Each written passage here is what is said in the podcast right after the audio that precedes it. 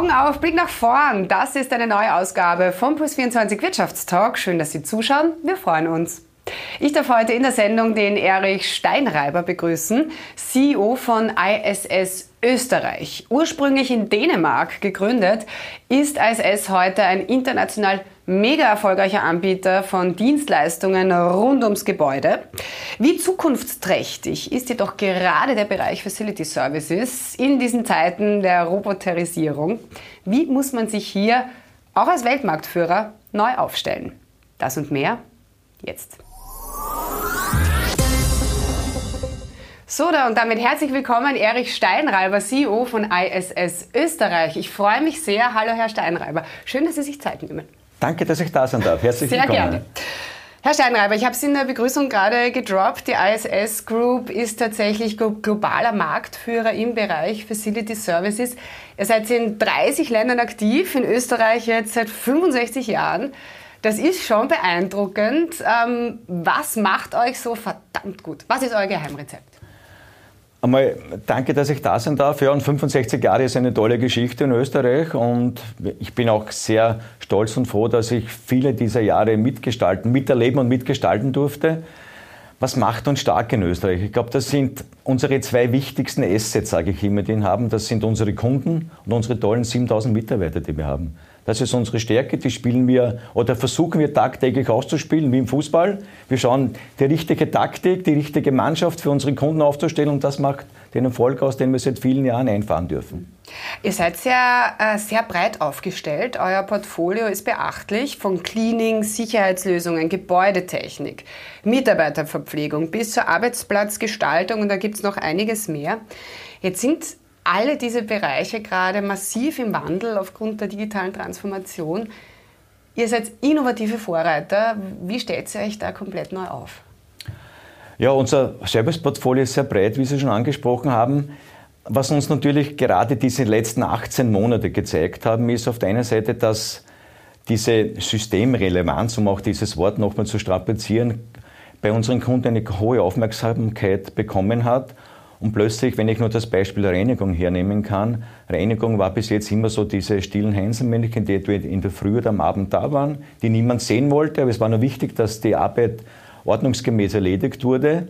Und plötzlich sind wir in den Mittelpunkt der Aktivitäten bei unseren Kunden gekommen. Das heißt, die Reinigung hat ein Gesicht, einen Namen bekommen.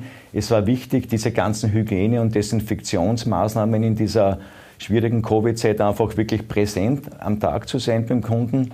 Und wir waren ja eigentlich, und auf das sind wir auch sehr stolz, wie beim Ausbruch der Pandemie bis heute sind unsere Menschen tagtäglich nach wie vor bei unseren Kunden. Obwohl dann viele Nutzer des Kunden in Homeoffice waren, waren wir tagtäglich dort und haben ein sicheres Umfeld geschaffen. Also das hat unserem Image, glaube ich, der Branche generell sehr geholfen. Auch hoffentlich auch das Thema Nachhaltigkeit und Reinigung gut zu kombinieren zu können. Und äh, zum Thema Innovation und Digitalisierung haben wir natürlich auch einiges erlebt. Wenn ich nur unser Unternehmen hernehme, wir sind grundsätzlich, wenn ich nur die Zentrale hernehme, ein, ein sehr konservatives Unternehmen, Digitalisierung gewesen. Und plötzlich wurde man von heute auf morgen, glaube ich, haben wir so einen digitalen Crashkurs gemacht. Ja. Plötzlich waren wir, wir haben uns nicht mehr gesehen, wir haben uns mit Meetings nur mehr online gesehen. Wir sagen, es hat gut funktioniert und das werden wir sicher in die Zukunft mitnehmen. Also das ist das, was wir intern mitnehmen und gelernt haben. Und wir haben natürlich auch äh, das Thema Innovation und Digitalisierung nicht nur durch Covid, sondern auch schon vorher beschäftigt, auch gesagt, wie können wir das Arbeitsumfeld zukünftig für unsere Mitarbeiter mit Unterstützung von Robots und Cobots äh, besser unterstützen. Also wir werden diesen Speed sicherlich erhöhen, weil wir gesehen haben, dass gerade Covid auch ähm, gezeigt hat, dass Menschen wichtig sind und Menschen vielleicht höherwertige Tätigkeiten machen sollen und können und äh, Maschinen und Geräte einfach die Tätigkeiten den Menschen abnehmen, die monoton, die wiederkehrend sind. Ja, das ist spannend. Also ohne Covid hätte dieser Prozess viel länger gedauert, oder? Er hätte, so er hätte, wahrscheinlich länger gedauert. Äh, wie gesagt, beschäftigt haben wir uns schon länger und so kleine Feldversuche gemacht. Aber gerade das hat uns gezeigt, dass die Ressource Mensch wichtiger wird zukünftig zu allen Themen, die wir bespielen wollen. Wir müssen eben schauen, dass wo können wir den Menschen unterstützen, damit er besser und höher qualifizierte Tätigkeiten machen kann.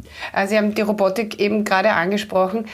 Ich finde, das ist ja ein total spannendes Thema. Also ähm, Haushaltsroboter, Putzroboter, ich meine, das Marktpotenzial ist, das kann sich gar, ist immens, also viel, viel größer als, keine Ahnung, für Autos zum Beispiel. Ja.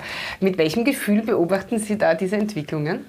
Ich muss sagen, dieses Thema Roboter ist ja grundsätzlich nichts Neues. Ich meine, das gibt schon, weiß nicht, ich würde sagen, schon. Ich habe, ich habe einen Putzroboter daheim, ja, also ja, schon In der Reinigungsbranche gibt es schon über zehn Jahre solche ja. Versuche.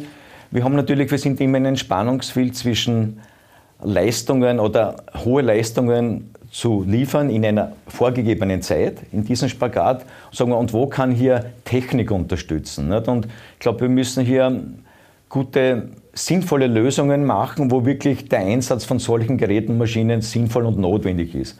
Der Vorteil ist natürlich, dass, wenn ich jetzt bei Europa und Copa nehme, die sind einsetzbar 365 am Tag, 24 Stunden. Werden nicht krank, Werden nicht, nicht krank, ist nicht in Urlaub, nicht, ist ja. immer da. Also, mhm. glaube ich, und hier müssen wir eben Tätigkeiten definieren, wo ist dieser Einsatz, auch wenn es nicht unbedingt um gewisse Leistungen und Leistungsvorgaben in einer gewissen Zeit, wo ich sage, okay, da habe ich länger Zeit. Beispiel, wenn ein Roboter Gänge saugt und der saugt in der Nacht, ist egal, ob jetzt eine oder zwei Stunden lang die Maschine fährt. Also da probieren wir gerade gewisse Dinge aus, wo, wo die Sinnhaftigkeit zwischen Mensch und Technik einfach ja, wo das einen Sinn macht und wo wir auch wertschöpfend für unsere Kunden sein können. Das ist letztendlich das, was für uns das Wesentliche sein wird. Das sagen ja viele, dass die Digitalisierung zwar Jobs kosten wird, auf der einen Seite, aber auf der anderen Seite auch sehr viele neue Jobs bringen wird. Geht für Sie diese Rechnung auch auf und, und für die Absolut, ich sehe es in zwei Richtungen. Ich bin mir gar nicht sicher, ob es weniger, ob, weniger äh, Jobs, Jobs äh, be benötigen mhm. wird. Ich glaube, unsere Ambition als Unternehmen, ISS zumindest, ist es hier in Österreich wirklich, unsere Marktführerschaft nicht nur in Größe und in Umsatz zu definieren, sondern auch in Schaffen von neuen Arbeitsplätzen, neuen Arbeitsprofilen für unsere Menschen, um auch unser Anspruch auch zu haben, dass wir auch Möglichkeiten schaffen, nicht nur Kollektivverträge zu zahlen, sondern auch darüber hinaus. Aber das geht nur, wenn sich die Menschen selbst bereit sind, sich qualifizieren zu lassen. Das heißt, auch persönlich etwas dazu beitragen. Und wir als Unternehmen müssen schauen, was müssen wir an Qualifizierungsmaßnahmen machen, mit Unterstützung von Technik, um diesen Weg gut begleiten zu können. Mhm, mhm. Sie haben es vorher schon angesprochen, 7000 Mitarbeiter und Mitarbeiterinnen in Österreich. Ihr seid damit de facto einer der größten Arbeitgeber im Land. Ähm, was waren denn so die größten Herausforderungen in dieser Pandemie? Wie habt ihr das so grundsätzlich gemeistert? Die größten Herausforderungen waren natürlich einmal, wir mussten erstmalig in der ISS-Geschichte in Österreich das Wort äh, Kurzarbeit in den Mund nehmen. Wir haben es in der Wirtschaftskrise 2008 bei unseren Kunden erlebt, aber waren nie selbst davon betroffen. Das heißt, für uns war es wichtig als Unternehmensführung, die Leuten, den Leuten auch oder das Kurzarbeitmodell so zu nutzen, dass wir die Leute gut über die Runden bringen um ihnen auch Perspektiven für die Zeit danach zu geben. Das heißt, wir wollten keine Menschen verlieren, sondern eben sagen, okay, die Situation ist, wie sie ist, wir müssen sie bestmöglich menschen, aber wir wollen mit dir ein klares Zeichen setzen, um dich darüber hinaus weiter bei der ISS zu halten, weil natürlich die menschliche Ressource wir nicht verlieren wollen. Weil die, und wir sehen sie jetzt nach 18 Monaten, dass wir das Richtige gemacht haben, weil die Wirtschaft hat sich gut erholt und wir sehen, dass wir eigentlich schon wieder neue Aufträge bekommen und habt, mehr Menschen benötigen. Ihr habt 260 Millionen Euro erwirtschaftet letztes ja, Jahr, trotz ja. Lockdowns, Büros waren zu, Flughäfen gesperrt. Wie, wie, wie habt ihr das geschafft? Was uns gut gelungen wir waren natürlich in unseren, der Vorteil war, wir waren sehr breit aufgestellt. Das heißt, damit konnten wir gut über die Runden kommen.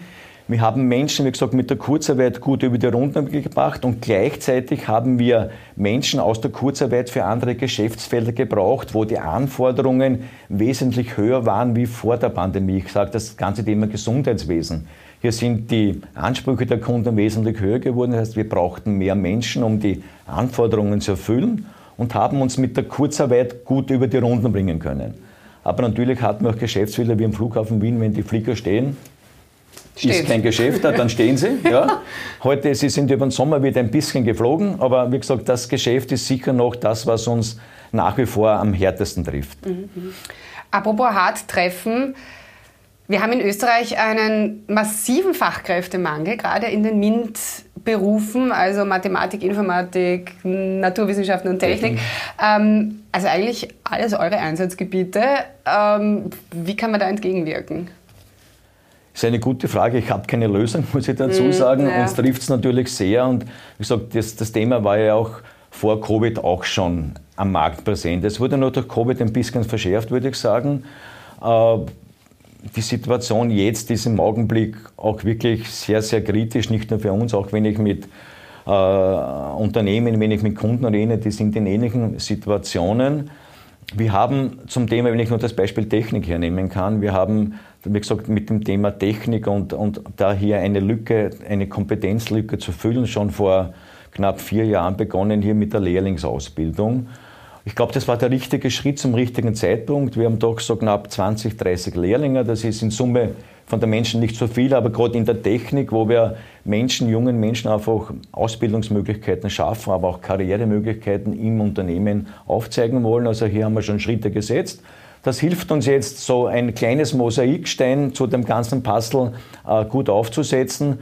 Wir wollen das weiter forcieren, wir werden es weiter forcieren, weil wir haben gute Erfahrungen gemacht, Leute intern zu qualifizieren. Also das werden wir sicher verstärken. Und ich hoffe, dass sich der Arbeitsmarkt mit der ganzen Situation doch in den nächsten Monaten verbessert. Wie gesagt, weil die Ansprüche unserer Kunden werden höher, besser. Das heißt, es gibt uns viel mehr Geschäftsmöglichkeiten, aber wir brauchen die Menschen dazu. Mhm. Und das wird ein, ein, eine spannende Reise noch werden. Herr Steinreiber, abschließend, ähm, Sie sind als Elfjähriger ins Internat gekommen, ähm, bis zur Matura. War nicht immer leicht, äh, habe ich gelesen, auch so halbwegs strenges Elternhaus, war ein äh, brillanter Fußballspieler. Ähm, das hat natürlich alles sehr geprägt. Ähm, ihr sucht ja immer wieder gute Leute im Unternehmen. Wie kann ich Sie denn beeindrucken? Was muss ich mitbringen? Sie beeindrucken mich, indem Sie da sitzen. Oh, vielen Dank. Da beeindrucken Sie mich. Ich glaube, in unserem, für mich sind zwei Themen wichtig. Die Führungskräfte, das sind Vorbilder für mich. Das heißt, jede Führungskraft, ich lege enormen Wert in der Auswahl meiner Führungskräfte. Es geht um die, den Bezug zu Menschen. Ich muss, gern, ich muss Menschen mögen und gerne mit Menschen arbeiten. Ich sage immer, das Fachliche, man kann sich qualifizieren, man kann sich Kompetenzen aus, äh, aneignen. Hier investieren wir sehr viel in Schulung. Aber der Mensch, die Empathie für das Geschäft, für die Menschen, für unsere Kunden, das muss ich mitbringen. Ich sage, wenn ich das mitbringe, kann ich in dem Job sehr erfolgreich sein. Mhm. Wie würden Sie Ihren Führungsstil bezeichnen? Ich habe eine klare Linie, ich bin ein berechenbarer Chef, ich habe ein klares Ziel, ich bin sehr konsequent in der Umsetzung der Ziele, mhm. aber ich bin auch ein Teamspieler. Ich bin vom Fußball gewohnt. Ein einzelguter Fußballer macht keine Mannschaft aus, aber ich habe mir eine Mannschaft geformt, mit der ich erfolgreich sein kann. Sie sind seit 1983 bei ISS äh, Österreich, haben sich das sukzessive hochgearbeitet. Das gibt es heute so gar nicht mehr. Also diese, die neue Generation, da ist Jobhopping ganz normal. Wie geht es Ihnen damit? Ich bin stolz auf das, was ich, was ich erreicht habe. Äh, hätte ich mir vor 10, 15 Jahren nie vorstellen können, für das größte österreichische Serviceunternehmen verantwortlich zu sein, das gestalten zu können. Ja, da bin ich stolz, was ich erreicht habe. Wir sehen natürlich, dass diese Generationen zwischen, wir, haben sie, wir erleben es ja im Unternehmen, wir haben Mitarbeiter, die sind 20, 25 Jahre, wir haben meine Generation im Unternehmen, dazwischen haben wir viele Menschen und ich glaube, die Kunst dieses, diese, Wert, diese Werte von allen Generationen zu nutzen, das heißt, dass die Älteren den Jüngeren zuhören und die Jüngeren bereit sind, von den Älteren zu lernen, das ist, glaube ich, wichtig. Aber wir müssen auch realistisch genug sein und zu wissen, dass es das nicht nur, nur ein Berufsleben ja. gibt für die jungen. Menschen, sondern genau. dass eben die möglichst äh, viel Erfahrung sammeln müssen. Das heißt, und hier müssen wir auch natürlich auf der einen Seite als Arbeitgeber, wir wollen attraktiv sein, wir wollen Menschen ansprechen, die Spaß am Job haben, Spaß in unserer Industrie haben, gut qualifiziert sind, die wollen wir ansprechen als guter, attraktiver Arbeitgeber, aber gleichzeitig natürlich auch wissen, dass wir sie nicht ewig beim Unternehmen halten können und da sind wir, glaube ich, in einem spannenden Umfeld wie viele andere Unternehmen und müssen schauen, dass wir es bestmöglich managen. Ich meine, die, die jetzigen angehenden Erwerbstätigen, die sind ja besser ausgebildet denn je, stellen total hohe Ansprüche auch an den Arbeitgeber, flache Hierarchien, äh, super Gehalt, flexible Arbeitszeiten und so weiter. Kann sich das für etablierte Unternehmen ausgehen? Es muss sich ausgehen. Es muss sich, es muss sich ausgehen für uns. Und wie gesagt, und gerade Covid hat uns auch gezeigt, mit allem, was wir online, was wir an Strukturen erlebt haben. Wir sind auch gerade dabei, natürlich in eine neue Büroimmobilie in Wien umzusiedeln. Das heißt, auch das gibt uns, gerade jetzt, glaube ich, ist das eine super Zeit, weil wir natürlich die Chance haben, alles, was wir gut gelernt haben, in die neue Immobilie zu tragen, auch diesen Kulturwandel mitzunehmen. Also ich glaube, dass wir, wir haben es uns nicht ausgesucht, es ist einfach notwendig. Ich glaube, ich bin froh, dass die Zeit jetzt ist, mit diesen Erfahrungen, die wir gesammelt haben, um einfach die Kultur des Unternehmens mittel- und langfristig zu verändern, um weiter erfolgreich zu sein. Mhm. Apropos weiter erfolgreich. Also als Österreich seit 65 Jahren, wie schauen die nächsten 65 Jahre aus? Was ist die große Vision?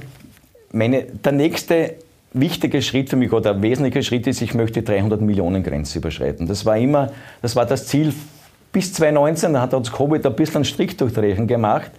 Aber ich möchte das schon Ende nächsten Jahres erreichen, mhm. weil ich die Chancen am österreichischen Markt enorm sehe, weil viele Kunden gerade in Covid auch nachdenken, was soll zukünftig wirklich mein Kerngeschäft bleiben und wo hat es Sinn, weiter Outsourcing wird sicher weiter forciert. Und wir haben uns auch entschieden, in, das war, was schwieriger Weg war, auch unsere Organisation, die wir die letzten drei, vier Jahre geschaffen haben, ist ein klares Bekenntnis zu dort, wo wir tätig sein wollen, mit den Services und mit diesen Kunden. Dort wollen wir besser sein wie alle anderen, aber wir haben nicht den Anspruch, in ganz Österreich jeden Kunden gleich gut betreuen zu können. Daher haben wir uns auch von gewissen Kundenportfolio getrennt das heißt, wir haben heute ein Portfolio, wo ich mich sehr wohl fühle, wo ich weiß, dass wir gute Services leisten können. Das werden wir die nächsten Jahre forcieren. Und mit diesen Möglichkeiten, die sich jetzt neu geben, glaube ich, sind die Ziele durchaus realistisch. Und ich werde, solange es gewünscht ist und ich die ah. Kraft und Energie habe, die noch sehr äh, tatkräftig äh, vorhanden ist, einfach mitgestalten, dass wir weiter wachsen, dass wir gut wachsen, dass wir als Unternehmen auch die Branche mitentwickeln. Das sehe ich auch als Anspruch, als größter auch etwas für die Branche, für das Image der Branche zu tun. Hier, hab, hier gibt es sicher noch einige gute Möglichkeiten. Also ist noch viel zu tun, würde ich sagen. Herr Steinreiber, vielen herzlichen Dank. Wir spielen zum Abschluss noch eine Runde Spam-Management. Das mache ich mit all meinen Gästen. Zuerst okay. reden, dann denken. Ja. Herz oder Hirn? Herz. Montagmorgen oder Freitagabend? Montagmorgen. Barfuß oder Lackschuh? Barfuß. Ladekabel oder Lagerfeuer? Lagerfeuer.